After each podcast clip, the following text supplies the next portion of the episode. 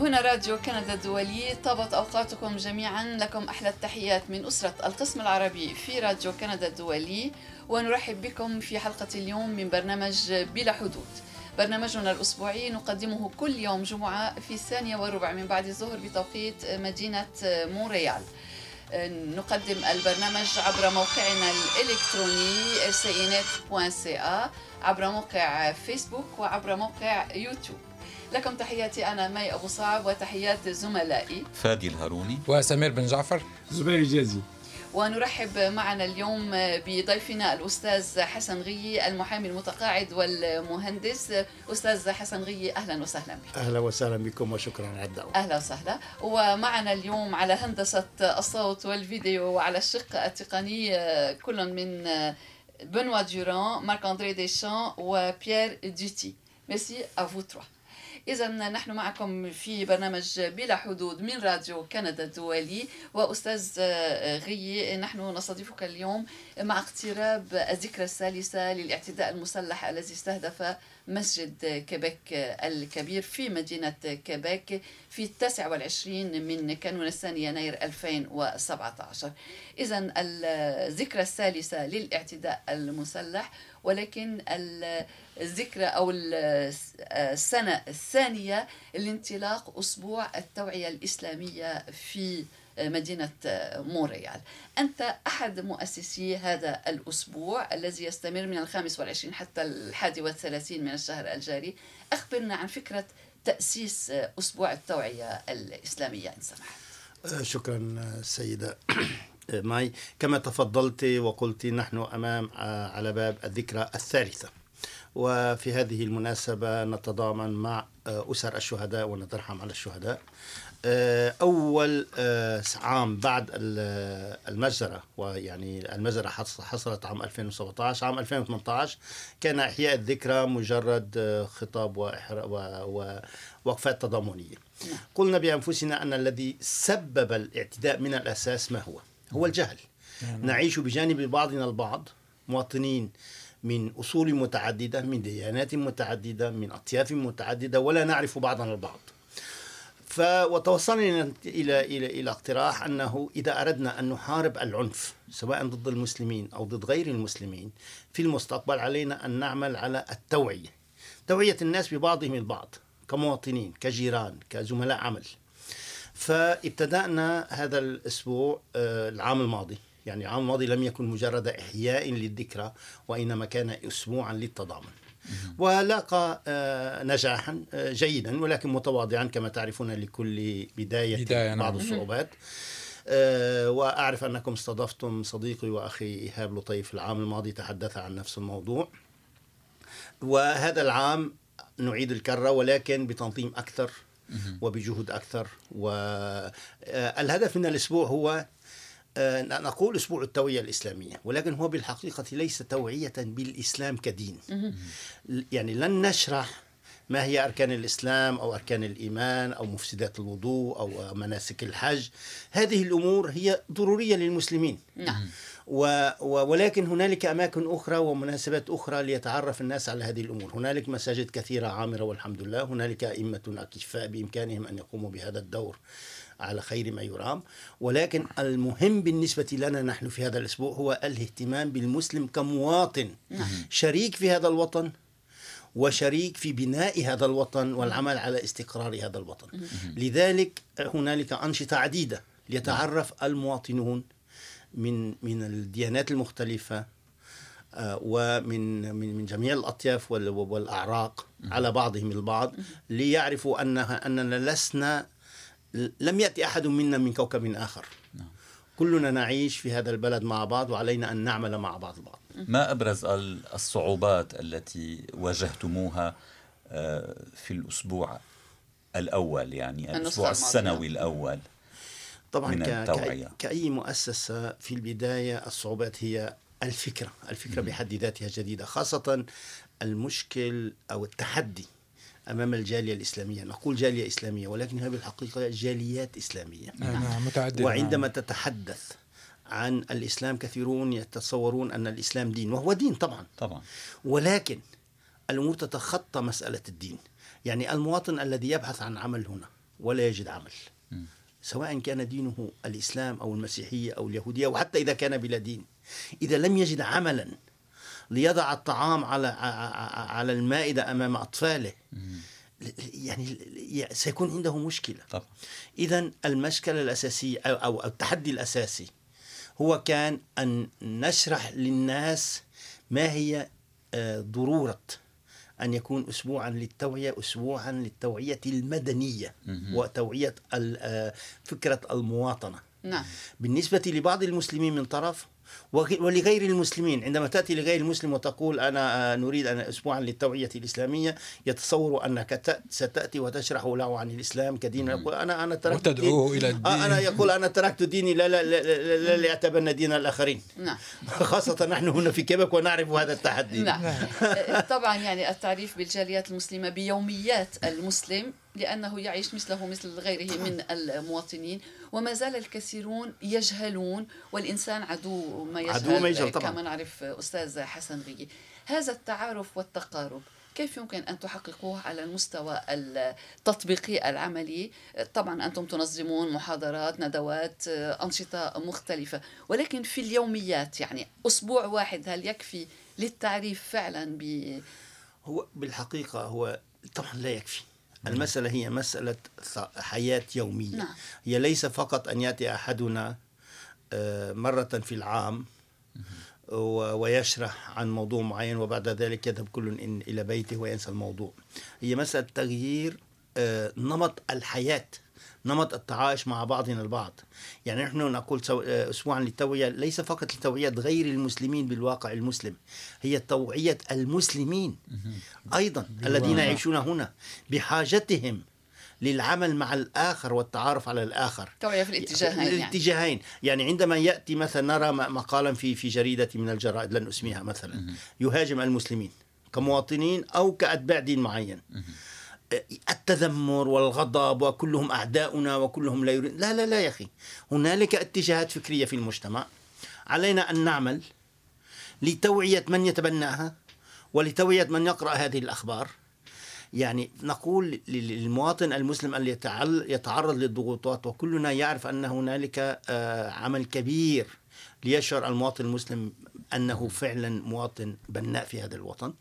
يجب يعني التحدي هو هذا، أن يكون أن يكون التحدي يجب أن يكون بشكل أن يشعر المواطن الذي يدين بديانة الإسلام أن هذا البلد بلده. ولا أتصور أن كثيرين من الذين يسمعوننا من الذين أتوا من بلاد عربية أو إسلامية رغم كل ما يتصورون لا أتصور أن عددا كبيرا منهم سيعودوا إلى بلاده. كثيرون منا عندما وفدوا إلى هذه البلاد وبكل تواضع وبكل صراحة أنا واحد منهم، كنا نتصور أننا أتينا إلى هنا مرحليا, مرحليا وكأننا في محطة قطار، سأقضي أربع سنوات وأحصل على شهادتي الجامعية وأعود. أستاذ حسن، ولكن الآن نشعر أن أن الاستقرار هو الهدف. البلاد التي تركناها لم تعد كما تركناها، وهي لو كانت على خير ما يرام لما تركناها لما لما أتينا لهنا، وهي للأسف تسير من سيء إلى أسوأ. وبالتالي بما أننا سنبقى في هذا البلد وسنعيش في هذا البلد لنبني هذا البلد مستقبلنا هنا. تفضل أخي أستاذ حسن، أنا أريد أن أعود إلى إلى التحديات هذه هذا الأسبوع. أنتم تعلمون أن مثلا في كيبيك مجتمع تخلى عن يعني وضع أخرج الدين من من من الساحة العمومية، يعني طبعا. من من من من العموم من, من الشارع ومن العموم. إذا وأنتم تأتون بهذا الأسبوع لتظهرون دينكم مثلا، ألن يعطي هذا عكس ما ما, ما تهدفون إليه؟ لا بالعكس، هو هذا ما نريده، من هذه الرسالة التي نريد أن نوصلها. نعم. نقول لشركائنا في الوطن، اسمع يا, يا بول، اسمع جون جاك، أنت لا تريد أن تكون متدينا وهذا شأنك، هنالك من يريد أن يكون متدينا وهذا شأنه أيضا. نحن لا نريد أن نفرض عليك الإسلام كما أننا لا نفرض نريد أن نفرض عليك الكاثوليكية والبروتستانتية، مجرد نريدك أن تتعرف على جارك المسلم، أن تأخذ معه كأسا من الشاي، أن يدعوك إلى بيته لتتناول طعام أو يأتي إلى بيتك ليتناول طعام. أطفالنا مع بعض في المدارس يلعبون مع بعض في المدارس، نذهب إلى الجامعات مع بعض. يعني نريد المواطنين أن يتعرفوا على بعضهم البعض كمواطنين. أما قد يكون بينه لا المواطنين. قد عندما كنت أنا في الجامعة في نفس الصف عندك ثلاثين طالب أو أربعين حسب الظروف حسب المواد، كان فيهم المسلم واليهودي والهندوس والسيخ والملحد والمسلم، وكنا نتعايش مع بعض. لم يأتي أحد منا عندما كنا نجتمع في الكافيتيريا لنتحدث، كنا نتحدث ما الذي سنأكل. عندما نجتمع في الصف كنا نتحدث عن المادة التي شرحها الأستاذ، كل أمور غير أمور الدين. هل, هل فهمتها أم لم تفهمها؟ نعم. للأسف حصل هناك نوع من الانحدار في مستوى التعايش الاجتماعي في هذه البلاد من الطرفين من الطرفين آه نعم. من الطرفين. واصبح المواطن غير المسلم وخاصه الكيبيكي الفرنسي نكون صريحين ينظر للمسلم وكانه مجرد مسلم. انا فخور باسلامي، هذا لست يعني لا اهان اذا قيل عني اني مسلم، ولكن لا اريد ان يتلخص كل حياتي بهذا التعريف. يعني انا مسلم صح وفخور بهذا، ولكني في الوقت نفسي مهندس ومحامي ومزارع وكاتب وأب عائلة وأب أطفال وزوج وزوج في لزوجتي وكل هذه الأمور. يعني أصبح المواطن غير المسلم ينظر إلى المسلم وأنه ليس هنالك أي شيء رابط مشترك إلا الإسلام إلا الدين. وأصبح المسلم هنا ينظر وكأن حياته كلها تتلخص في الإسلام. لا يا أخي، نحن فخورون بديننا و و و ولا أختبئ وراء إصبعي، ولكن يجب أن نعرف ويجب أن يعرف الناس أننا مواطنون لم نأتي من كوكب آخر. لكن أستاذ، هل تقررون بوجود مشكلة يعني انطباع بروبليم ديماج، يعني أن صورة المسلم صار لها عقود وأنها يعني لها علاقة عضوية بالعنف بعدم احترام الحرية الفردية؟ شاهدنا بعد بعد بعد حادث حادث مسجد كيباك الأليم تعاطفا مع الجالية الإسلامية أو تفهما لهذه الديانة، لكن ثلاث سنوات بعد اعتقادي أنه رجعنا للنقطة الصفر أو تحت الصفر. ما هو تفسيرك لهذه الوضعية؟ تفسيري أن المجتمع الكيبيكي بشكل عام الناس طيبون، وبالتالي عندما يأتي عندما يكون إنسان في الشارع ويرى إنسانا يتم عليه اعتداء يغضب ويأتي لمساعدة هذا الإنسان، لن لا يسأله عن دينه، لا يسأله هل تخرج من الكنيسة أم من المسجد. وبالتالي المواطنون الكيبيكيون بشكل عام عندما يرون أن هنالك مظلوم أو هنالك إنسان تعرض للظلم أو للعنف أو, أو يتضامنون معه، وهذا أمر جيد وأمر طبيعي. ولكن مع مرور الوقت يعني كالحزن عندنا، كما عندما يموت إنسان تأتي كل القرية حتى الذين يكونون معه كانوا معه في عداء خلال حياته يأتون للعزاء ويشاركون و ولكن بعد أسبوع أسبوعين كذا تعود تعود الأمور إلى طبيعتها وإلى المشاكل العائلية. هذا أمر طبيعي، ولكن الذي نريد نريد أن نفعله أخي زهير كما قلت حتى لا تعود الأمور إلى الصفر.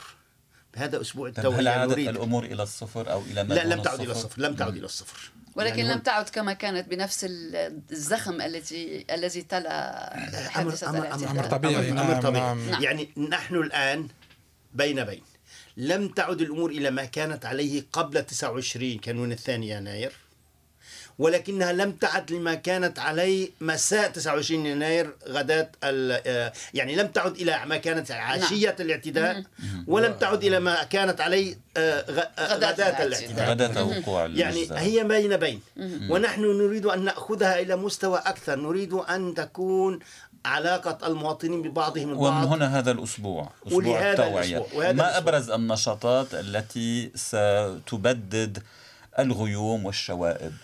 نقول تساهم في تبديد، نعم. أن نقول أن نعم. تساهم تساهم, نعم. تساهم في تبديد الشؤون. يعني مثلا من الذين لا أدري إن كنتم شاهدتم الأخبار الأمس في بلدية مونريال كان الافتتاح، كان الافتتاح وكنت نعم. موجودا، كنت أنا موجود، كل يعني كل مؤسسي الأسبوع كان كان جميع الأخوة والأخوات الذين هنا نعم. في اللجنة التأسيسية كنا كلنا موجودين والحمد لله. ولكن ليس المهم أن نكون نحن موجودين طبعا. المهم من كان غيرنا موجود. بلدية مونريال التي فتحت لنا بابها وكانت من الطرفين، طرف عمدة مونريال التي هي بروجي مونريال نعم. وطرف المعارضة وأتا بيريز نعم. وهو رئيس المعارضة في في البلدية، وهو نعم. كما نعرف يدين الديانة اليهودية نعم. نعم. ويضع الكبة على رأسه ويضع الكبة على رأسه نعم. وأتى ثلاث أو أربع حاخامات تحدثوا نعم. أتى أشخاص من الكنيسة البروتستانتية، من من الصحافة، من المؤسسات المدنية، يعني هنالك تجاوب من من من أطياف عديدة. عندنا أربعين مؤسسة نعم. ما بين مؤسسة دينية مؤسسة نعم. دينية ومؤسسة مدنية تشارك في هذا النشاط نعم. نعم شاهدت على الموقع قائمة قائمة طويلة أربعين مساجد وبعض الكنائس أيضا. سألت سؤال وأنا يعني أطيل في الج... الجواب بعض الشيء، ولكن أتصور المستمعين بحاجة للتوضيح. أكيد أكيد نعم. الأنشطة لن تكن في المساجد فقط، هنالك أنشطة في الجامعات. مثلا أنا شخصيا سأعطي محاضرة في جامعة ميجيل. هنالك أنشطة في المكتبات العامة، في الكنائس أيضا، في الكنائس، في معابد اليهود، في أماكن دينية أخرى، في الم... يعني هنالك أنشطة على أماكن متعددة في المجتمع. ولكن هل نحن نقول أن هذه نهاية المطاف؟ لا، في العام القادم إن شاء الله. هذا العام عندنا أربعين مؤسسة مشاركة، إن شاء الله يكون العام القادم ثمانين. وهذا يدفعني لطرح سؤال أستاذ حسن غي. طبعا هناك من يشارك في هذه الأنشطة، هناك من يتفاعل معها، ولكن بالنسبة للفئات المغلقة لنقل والمتشددة من الطرفين، وأنت كتبت مقالا في صحيفة لابريس وأقمت فيه مقارنة بين مأساة بوليتكنيك التي راح ضحيتها فتيات بسبب يعني متابعتهن الدراسة لكونهن نساء لكونهن نعم. نساء، والذين قتلوا لكونهم مسلم. مسلمين. هل يعني من يقومون بهذه الأعمال أو من يقولون بهذا هذه الأفكار المتشددة تؤثر فيهم الندوات وكل الأنشطة التي تقومون بها في اعتقادك؟ أتصور كما يكون عندما يشق الإنسان يشق الإنسان درب أو طريق، ما الذي يحصل؟ يمر إنسان، بعد فترة يمر إنسان آخر، إنسان على على كثرة المرور تصبح اسمها درب، وبعد درب تصبح طريق، وبعد الطريق تصبح أوتوستراد. نحن في أي شيء لا أتصور أن كل الناس سيتفاعلون من اليوم الأول. حتى هناك أشخاص هم مقتنعون بالفكرة، ولكن قد يشككون بفاعليتها، يشككون بمدى نجاحها. ولكن بدل أن نقول لماذا فلان لم يتأثر أو لماذا بقي على قارعة الطريق، نمشي ونعمل ونساعد. لم يقتنع في المرحلة الأولى قد يقتنع المرحلة الثانية أو الثالثة أو الرابعة. ولكن ها يعني آه الخوف من الفشل يجب أن يق... ألا يوقفنا. يعني حتى ولو لم ننجح مية بالمية، ولو نجحنا تسعين بالمية أو ثمانين بالمية أو حتى لو عشرين بالمية، قد ي... لا يعني قد أبالغ، ولكن المسألة ليست مسألة تعايش فقط، هي كذلك في الحالة الوسطى آه في الحالة القصوى قد تكون حماية لحياة الأبرياء. هذه مسألة الجهل. الجهل الخوف من الجهل بالآخر يؤدي إلى الخوف من الآخر، والخوف من المؤخر يؤدي إلى العداء، والعداء قد يؤدي في أحيان كثيرة إلى العنف، والعنف قد يؤدي إلى القتل. وهذا ما حصل ليس فقط في مسجد كيبك، حدث في في معابد يهودية، حدث في كنائس مسيحية، حدث في في في في مجمعات تجارية. وبالتالي العمل الذي نقوم به قد يؤدي كل أهدافه وسنكون وسنكون سعداء، وقد لا يؤدي كل أهدافه، ولكن ال ال القدر الذي يؤديه يكون جيدا أفضل من لا شيء. تقول الأستاذ غي أيضا في مقالتك في صحيفة لابريس: الاعتراف بوجود الإسلاموفوبيا وبمخاطرها لا يعني توجيه تهمة الإسلاموفوبيا للمجتمع الكيبيكي كما حصل بالنسبة لكره النساء، هذا لا يعني أن المجتمع الكيبيكي يكره النساء. طبعا الذي حصل كما نذكر، أنا كنت هنا، لا أدري كم من منكم كان هنا عندما حصل من ثلاثين سنة، عندما حصلت المجزرة في, في بوليتكنيك. رفض كثير من السياسيين الاعتراف بها في وقتها أنها مجزرة ضد النساء، علما أن كل الضحايا كل الضحايا النساء. النساء وحتى الرجل القاتل المجرم نعم. قال أنه قتل قتله لا النساء لأنه النساء نعم. وكتب رسالة نعم. وعندما نعم. دخل إلى الصف طلب من الرجال أن يقفوا، من الطلاب الذكور أن يقفوا بلا جانب مم. والنساء جانب نعم. آخر. مم. كانت واضحة وضوح الشمس، ولكن المجتمع لم يكن جاهزا نعم. لتحمل مسؤوليته ولتسمية الأشياء بمسمياتها بأسمائها. ولكن يعني استغرق الأمر ثلاثين سنة، وهذا ما قلت في رسالتي. ولكن الآن المجتمع أصبح جاهزا إلى درجة أنه اضطر، لا لا أقول اضطر، وإنما قرر أن يغير اللوحة التذكارية. نعم. اللوحة التذكارية التي كانت للتذكر أو للاحتفاء بهؤلاء الضحايا لم تكن تذكر اسم الجريمة، ولكن الآن غيروها ووضعوا الاسم الحقيقي. ومن هنا أنا قلت في رسالتي كما تفضلت سيدة معي أنه احتاجت المجتمع لم يكن جاهزا، واحتجنا ثلاثين سنة لنسمي الأشياء بأسمائها. آمل ألا نحتاج لثلاثين سنة أخرى لنسمي الأشياء بأسمائها ونعترف بأن الذين قتلوا في مسجد كبير قتلوا لأنهم مسلمين. طيب ماذا يتعين أن تقوموا به، أن يقوم به كل طرف، يعني أكان من المجتمع الكيبيكي أم من طرف الجالية المسلمة أكثر مما يقوم به كل منهم ربما؟ أه الذي يقوم أول شيء كما قلت، كما نقوم نحن الآن في هذا الأسبوع التوعوي، يجب أن يكون من كل الأطراف. يجب أن يتوقف، يعني خاصة نرى الحملات الشنيعة على وساطة التواصل الاجتماعي، أه نراها يوميا، وحتى من وقت آخر يتم توقيف زيد أو عمر من الناس بهذه الأمور. يجب أن يكون هنالك مراقبة أكثر، يجب وكذلك يجب أن الاعتراف بالإسلاموفوبيا في الإسلاموفوبيا كنوع من أنواع العنصرية التي قد تؤدي إلى العنف، ويجب أن تجرم الإسلاموفوبيا حتى الآن. لذلك أنا استشهد بهذا عندما طرح الموضوع سابقا.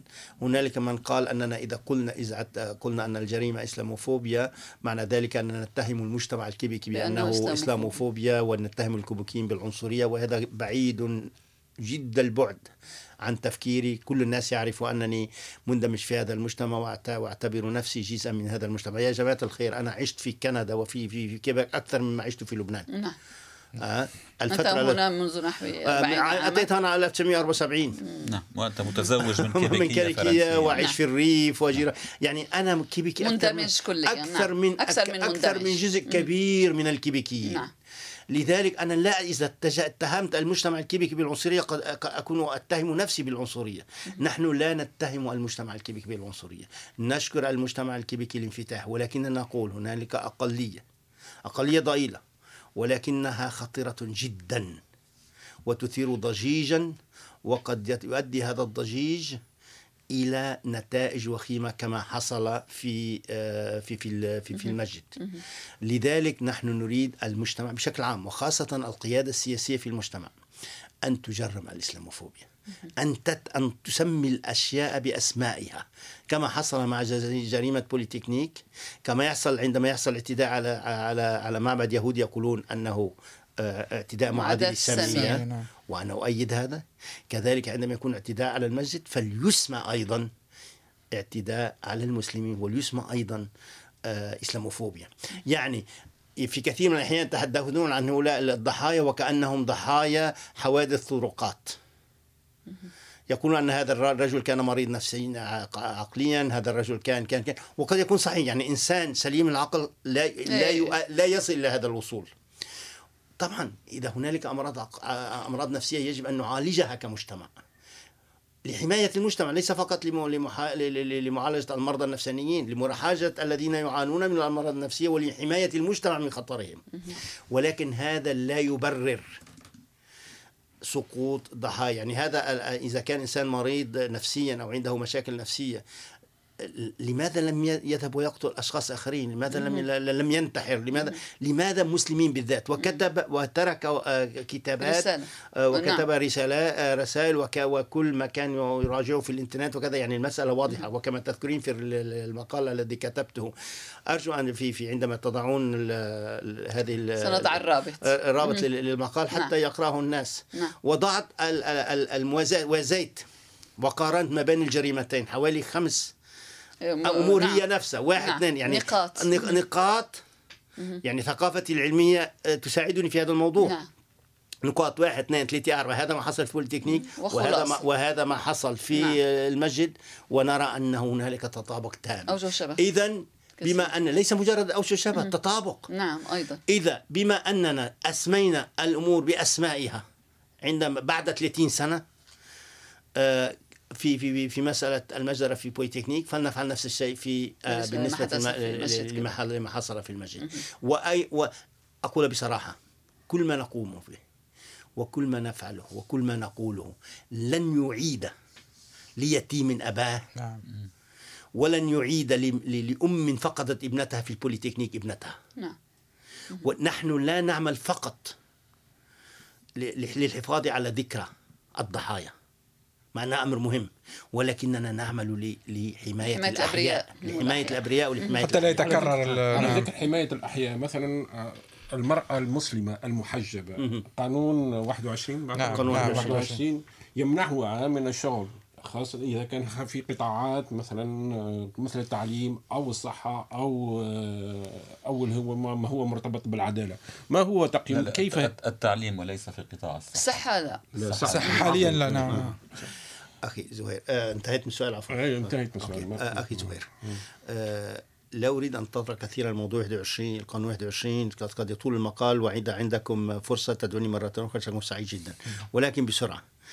الذي يزعجني في هذا القانون ليس فقط الضحايا المباشرة، يعني مثلا هناك عدد من الفتيات التي اللواتي يطمحن لأن يكون مدرسات أو محاميات أو كذا ولا يستطيعن، وهذا بحد ذاته ظلم. ولكن إضافة لذلك الذي ليس الجو الاجتماعي المسموم الذي ولده هذا القانون، يعني كثيرون من الناس الذين يتصورون انه انه ان يعني حتى في بعض الاحيان في في اماكن تجاريه في في في, في الطريق في في, في الباص ياتي من من يعتدون سواء لفظيا او غير لفظيا على الفتيات المسلمات لمجرد انها تضع الحجاب، ونحن في دوله ديمقراطيه، دوله حريه. اذا ليس فقط القانون والنتيجه المباشره لهذا الظلم، وإنما الظلم الذي ولده في المجتمع. وهنا علينا جميعا كمواطنين وعلى القيادة السياسية أن تكون حريصة على حماية المواطنين. يعني يقولون أنهم يريدون علمانية الدولة، وكلنا نريد علمانية الدولة. كثيرون منا عانوا، يعني مثلا على الأقل ثلاثة من من الخمسة الموجودين هنا ولدنا في لبنان، ونعرف المدى المأساة التي تجرها الطائفية على لبنان.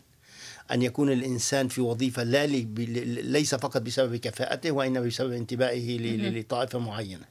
وكثيرون من اللبنانيون من اللبنانيين في هذه الأيام نعرف جيدا يتظاهرون ضد الطائفية. لا نريد أن نجلبها إلى هنا. يعني الأمور التي دفعتنا للهجرة يجب ألا نحاول إعادة صياغتها وبنائها هنا. يعني لا أتصور كثيرين منا يعارضون حيادية الدولة أو علمانية الدولة. المشكلة هي هل يعني أن علمانية الدولة هي فرض الإلحاد على المواطنين؟ لا، الدولة علمانية. الحكومة لم تقل الحكومة لم تقل هذا، ولكن نرى كما قلنا في التواصل الاجتماعي وفيما يحصل في المجتمع، وهذه الكلمة الكثيرة، يعني اخترعوا دينا جديدا اسمه العلمانية، ولكن حرية المعتقد وسائل التواصل الاجتماعي، ولكن حرية المعتقد موجودة ووسائل قانونية. نعم، قانونية. وسائل التواصل الاجتماعي أستاذ حسن يعني طبعا على أهميتها، ولكن لا يمكن دوما أن نركن إليها إن كنا نريد يعني معرفة الحقائق. نعم، ولكن هذه الوسائل تحديدا التي يعني من خلالها تنشر عبارات وأخبار مع أحيانا كثيرة خاطئة، هل سيكون لها موقع؟ هل سيتم تناولها في هذا الأسبوع، أسبوع التوعية؟ طبعا هنالك أنشطات تتحدث عن هذا الموضوع، والذي يقول وسائل التواصل الاجتماعي لا تؤثر، يجري تفجير الحقد من خلالها. يعني مثلا يا سيدة ماي قلت أنه القانون لا، طيب القانون لا، ولكن ما الذي يحصل؟ نحن في دولة ديمقراطية، وللديمقراطية حسناتها ومساوئها. من مساوئها أن المسؤول السياسي كل فترة سيعود أمام المواطنين وسيعود أمام الناخبين، وبالتالي هنالك نوع من المحاولة للقيادة السياسية عن طريق استطلاعات الرأي، عن طريق ما هو يعني هنالك ما يقولون بارومتر للشعور الشعبي، وبالتالي الذي نراه يؤثر بطريقة مباشرة أو غير مباشرة. أنا أعرف كثيرين من السياسيين ليسوا عنصريين، ولكن يريدون أن يربحوا الأصوات. إذن حسب الاستطلاعات ف... حسب الاستطلاعات حسب الاستطلاعات يعني القانون واحد وعشرين يحظى بتأييد غالبية كبيرة، غالبية كبيرة، غالبية حتى لسبب يعني أن قد يكون للأسف كثير من الناس لا ينظرون إلى أمور أخرى تقوم بها الحكومة قد تكون جيدة أو غير جيدة. يعني هنا لست في في موقع انتقاد أو مدح الحكومة الحالية، سأحاول قدر إمكاني أن أبتعد عن هذا الموضوع، ولكن الذي يحصل أن كل الأمور يعني الدعم الشعبي أو المعارضة الشعبية أصبحت حول قانون واحد وعشرين. نعم. يعني الذي يؤيد العلمانية أو الذي عنده نوع من النفس العنصري أو نفس تخوف من الآخر أو أو يؤيد هذه الحكومة لمجرد موقفها من قانون واحد وعشرين، يتغاضى عن أمور كثيرة أخرى، الصحة، الاقتصاد، النقل، تتلخص الأمور في قانون واحد وعشرين، لأنه أثار حساسية حساسية كثيرة، وه... وهذه لا تدور فقط بالأقليات التي التي هي تعاني من هذا القانون، قد تدور في المجتمع لأنها تضع تحت البساط كثير من الأمور الحساسة في المجتمع. نعم. والحياة أستاذ حسن، هناك سؤال عبر صفحة الفيسبوك لحصتنا، ملاحظة وهي للمتابع طاهر كرتومه. أوكي. يقول ملاحظة للأستاذ حسن الضيف، في المقابل أعتقد كخطوة لتوعية كخطوة للتوعية نحتاج بكل شجاعة تنقيح للموروث الثقافي والديني الذي ترعرعنا عليه، وفي كثير من الأحيان يتعارض مع أبجديات الدولة المدنية والمواطنة، قبل أن نطلب من الآخر أن يقبلنا كما نحن ونعطيه ذريعة لينصفنا تحت أي مسمى. تعليق بسيط يعني. لا لا تعليق، شكرا على هذا الرأي، ورأي نحترمه، ولكن الذي يحصل الآن كما قلنا هو ليس تعريف بالإسلام، وليس نحن لا نقول للناس تعالوا واقبلوا الإسلام كإسلام، ولا نقول لهم تعالوا واقبلوا الموروث الثقافي بحسناته وسيئاته. نحن نقول تعال وتعايش مع زميلك في العمل، مع زميلك في الجامعة، مع جارك. إخوة في المواطنة يعني. إخوة في المواطنة. المواطن الكيبيكي الذي هو جاري قد يكون مؤيدا للبيكي، قد يكون انفصاليا، قد يكون فيدراليا، قد يكون مؤيدا للكا، قد يكون هذا شأنه، قد يكون ملحدا، قد يكون متدينا. لا آتي بقوله لتو... حتى تريدني أن أتعايش معك، يجب أن تتخلص من موروثك الانفصالي أو من موروثك كذا. لا لا, لا. أقبله كما هو ويقبلني كما أنا ونتحاور. أكدت على كلمة مهمة، الحوار. وهناك أيضا دور أحب أن أسألك عنه، هناك من يشتكي أحيانا من دور الإعلام، كيف تقيم دور الإعلام عندما تتعلق الأمور بهذه الناحية بالتحديد أستاذ بصورة إجمالية؟ كما تعرفون أنا شخصيا قد أكون متحيزا، عندي تجربة طويلة مع الإعلام، وبشكل عام لا أحتج على الإعلام. متحيزا ايجابيا يعني. ايجابيا انا اقول يعني كما يقولون بالفرنسيه بريجيجي فافورابل. كما تعرفون يعني انا انا عندي علاقه طويله مع الاعلام بلغات متعدده وبمؤسسات متعدده. الصحفي بشكل عام رجل رجل او امراه طبعا مهني، عنده مهنته، عليه يريد ان يحصل على المعلومه ويوزع المعلومه، وبالتالي ارى ان هنالك شراكه ما بين المواطن و الإعلامي كمهني. هنالك كما في كل مهنة، أنا كما تعرف مهندس ومحامي، هنالك مهندسون والله لا لا أوظفهم برعاة غنم، وهنالك مهندسون توظفهم ليبنوا ناطحات سحاب، وفي كل مهنة هنالك الجيد والرديء والوسط. وبالتالي لا نريد أن نتهم كل الإعلام، لأنه مجرد هنالك بعض الصحفيين الذين هم لا يرتقون إلى المستوى المهني الذي تحتمه مهنتهم. يعني الإعلام بشكل عام أنا لا أحتاج عليه كثيرا، علينا نحن كمواطنين أن نساعد هذا الإعلام. يعني مثلا عندنا آراء معينة لنكتب رسالة إلى الجريدة، لنتصل بالراديو، إذا هنالك شيء أعجبنا نمدح أو نشكر، إذا هنالك شيء لم يعجبنا فلنحتاج ننتقد. طبعا الإعلام بشكل عام طبعا كما قلنا في الإعلام في من, من, من, من أقصى اليمين إلى أقصى اليسار، هنالك مؤسسات إعلامية اختارت طريقا معينا لأسباب معينة، وعلينا كمواطنين أن, أن نعرف هذا. ولكن الخطورة أين؟ هي التوسط الاجتماعي. قد يأتيك إنسان يعني مهووس يقضي ليله ونهاره في في في في, في قبو بيته أمام الشاشة ويوزع أفكاره، وبدون أن يتقصى الحقائق، بدون أن يعرف أن يتعلم. كما نقول دائما تعلم قبل أن تعلم. نعم. آه. ولكن آه كثيرون يأخذون من أنفسهم معلمين للمجتمع ومصلحين ومفكرين و... للأسف يعني آه آه آه وسائل التواصل الاجتماعي أعطت إمكانيات كثيرة لأشخاص لأشخاص لم يكونوا من النضج الكافي ليستطيعوا المساهمة الإيجابية بهذه الإمكانيات. ولكن هذا يعني هي هذا هو المنحى، وكما قال فادي هناك الأخبار كاذبة، فيك نيوز كما يقال، أصبحت كلمة منتشرة كثيرا، وعلينا من هذا كثيرا يعني، وعلينا علينا أن نكون أن نكون واضحين، وعلينا يعني أن أنصح كل مواطن أو مؤسسة تسمعنا الآن عندما يرى أشخاص أمور لا فقط يغضب ويتركها، لا، أن يتحقق منها طبعا، يتحقق منها يتحقق منها يتحقق منها وقبل أن يوزعها. وإذا هنالك أمور يعني مثلا تحصل معي ومع كثيرين منكم، تصل رسالة على الواتساب بتقرر يوزعها، نعم، تصل رسالة على الفيسبوك يوزعها، نعم. تتأكد من المعلومة أولا، هذه النقطة. نعم. النقطة الثانية حتى الإعلام العام، المؤسسات الإعلامية من صحافة للتلفزيون لراديو كذا، هنالك بإمكان إمكان المواطنين العاديين أن يتصلوا يتصلوا سواء بالهاتف أو بالرسالة أو بكذا. لكن ليس لكن تفضل تفضل لكن المواطنين من أصول إسلامية لا ليست لهم هذه العادات، أنه حق الرد أو يكتب مثل ما فعلتم مع جريدة لابريس أو وسائل الأعلام.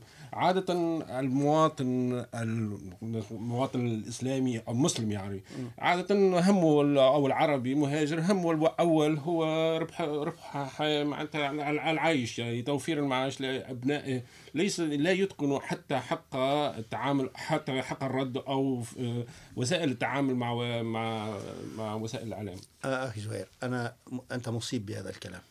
يعني هناك شيء الذين درسوا علوم الاجتماع يعرفون شيء اسمه هرم مازلو، البيراميد دي مازلو. نحن لا نزال في قسم كبير من الجاليه للأسف، وهذا أمر طبيعي، في الحضيض من هذا الهرم، لا نزال نبحث عن الأساسيات عن الأساسيات مم. يعني الإنسان الذي ليس عنده يحتاج ليفتش عن شقة ليسكن أو مدرسة لأبنائه أو سيارة أو جامعة كذا، ليس عنده الوقت الكافي ليهتم بالأمور المجتمعية. نعم، ولكن نقرأ في الصحف آراء كثيرة للمسلمين ومن طبعًا. مختلف طبعًا. الاتجاهات. يعني هذا كما قلت لك، يعني أنا لا يعني قد لا يستطيع الجميع، قد لا يستطيع كل الناس، ولكن الذي يجد عنده عنده الكفاءة، يجد عنده الوقت، فل بدل أن مجرد يتذمر ليتصل. يعني قد يكون إنسان من عشرة أو من مية أو من خمسين، ولكن من سار على الدرب وصل. ما يعني أن بإمكان الجميع أن يقوموا بدور ما. نذكر في الختام أستاذ حسن بموعد هذه الأنشطة، ابتداء من يوم السبت ستجري هي من الخمسة وعشرين إلى واحد وثلاثين يناير كانون الثاني في أماكن عدة. الذي أنصحه وحبذا لو تضعون الرابط على على صفحتكم، في هنالك أنشطة عديدة كما قلنا، في مساجد، في معابد يهودية، في كنائس، في جامعات، في مراكز، في في أناء ما المهتمون قد يجدون بعض الأحيان من الصعوبة الاختيار ما بين نشاطه. حتى أنا شخصيا هنالك أنشطة في نفس الوقت في, في نفس الوقت وعلي أن أختار بين هذا وذاك، وبالتالي, وبالتالي حبذا لو تصل لو تضعون العنوان على صفحتكم. وأدعو الجميع توزيع هذا الإعلان لتصل الرسالة للجميع، كمثل حبة أنبتت سبع سنابل في كل سنبلة مائة حبة. هذه النقطة. النقطة الثانية أن يشاركوا. آه يعني للأسف عندما يأتي محاضر إلى قاعة ويجد أن نصف القاعة شاغر، آه قد يحبط. يجب أن يكون هنالك إقبال، آه إقبال حاشد، حتى حتى يتشجع المحاضرون إذا دعوناه العام الماضي، ويتشجع المساهمون. وحتى عندنا الآن مثلا أربعين مؤسسة، آمل يكونوا ستين أو ثمانين العام القادم. يعني النجاح آه يشجع النجاح.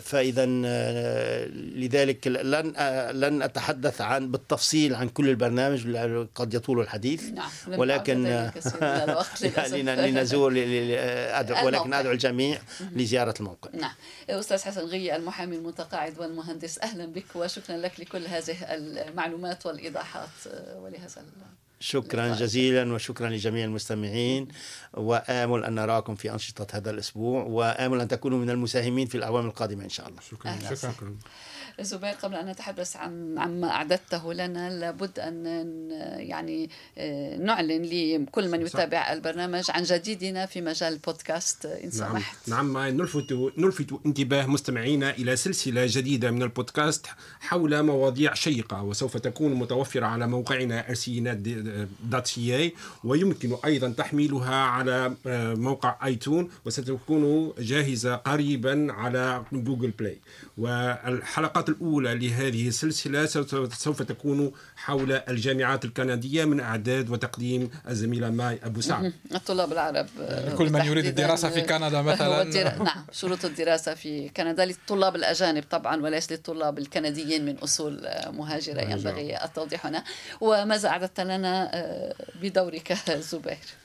سوف أتطرق في تقريري ليوم السبت أو بالأحرى اليوم الذي سوف أنشره اليوم نعم. إلى أبرز الوظائف التقنية المطلوبة في كندا سنة ألفين وعشرين، وسوف أعرج أيضا إلى حول أيضا حول أهم الوظائف التقنية المطلوبة من طرف كبرى شركات المعلوماتية مثل جوجل ومايكروسوفت. شكرا لك زبير. حلقة اليوم من برنامج بلا حدود انتهت. أشكر على هندسة الصوت، على هندسة الفيديو، على الشق التقني كلا من بونوا دوران، بيير ديوتي ومارك أندريه ديشان. ميرسي أنكور أ تو لي تروا. شكرا لزملائي فادي الهروني، سمير بن جعفر وزبير جازي. أستاذ حسن غي أهلا وسهلا مجددا وشكرا لك. شكرا للجميع. شكرا لكل من تابع ويتابع برنامج بلا حدود. نحن على الموعد كل يوم جمعة في الثانية والربع من بعد الظهر بتوقيت مدينة مونريال. لكم أحلى التحيات مني أنا مي أبو صعب، كنتم مع راديو كندا الدولي.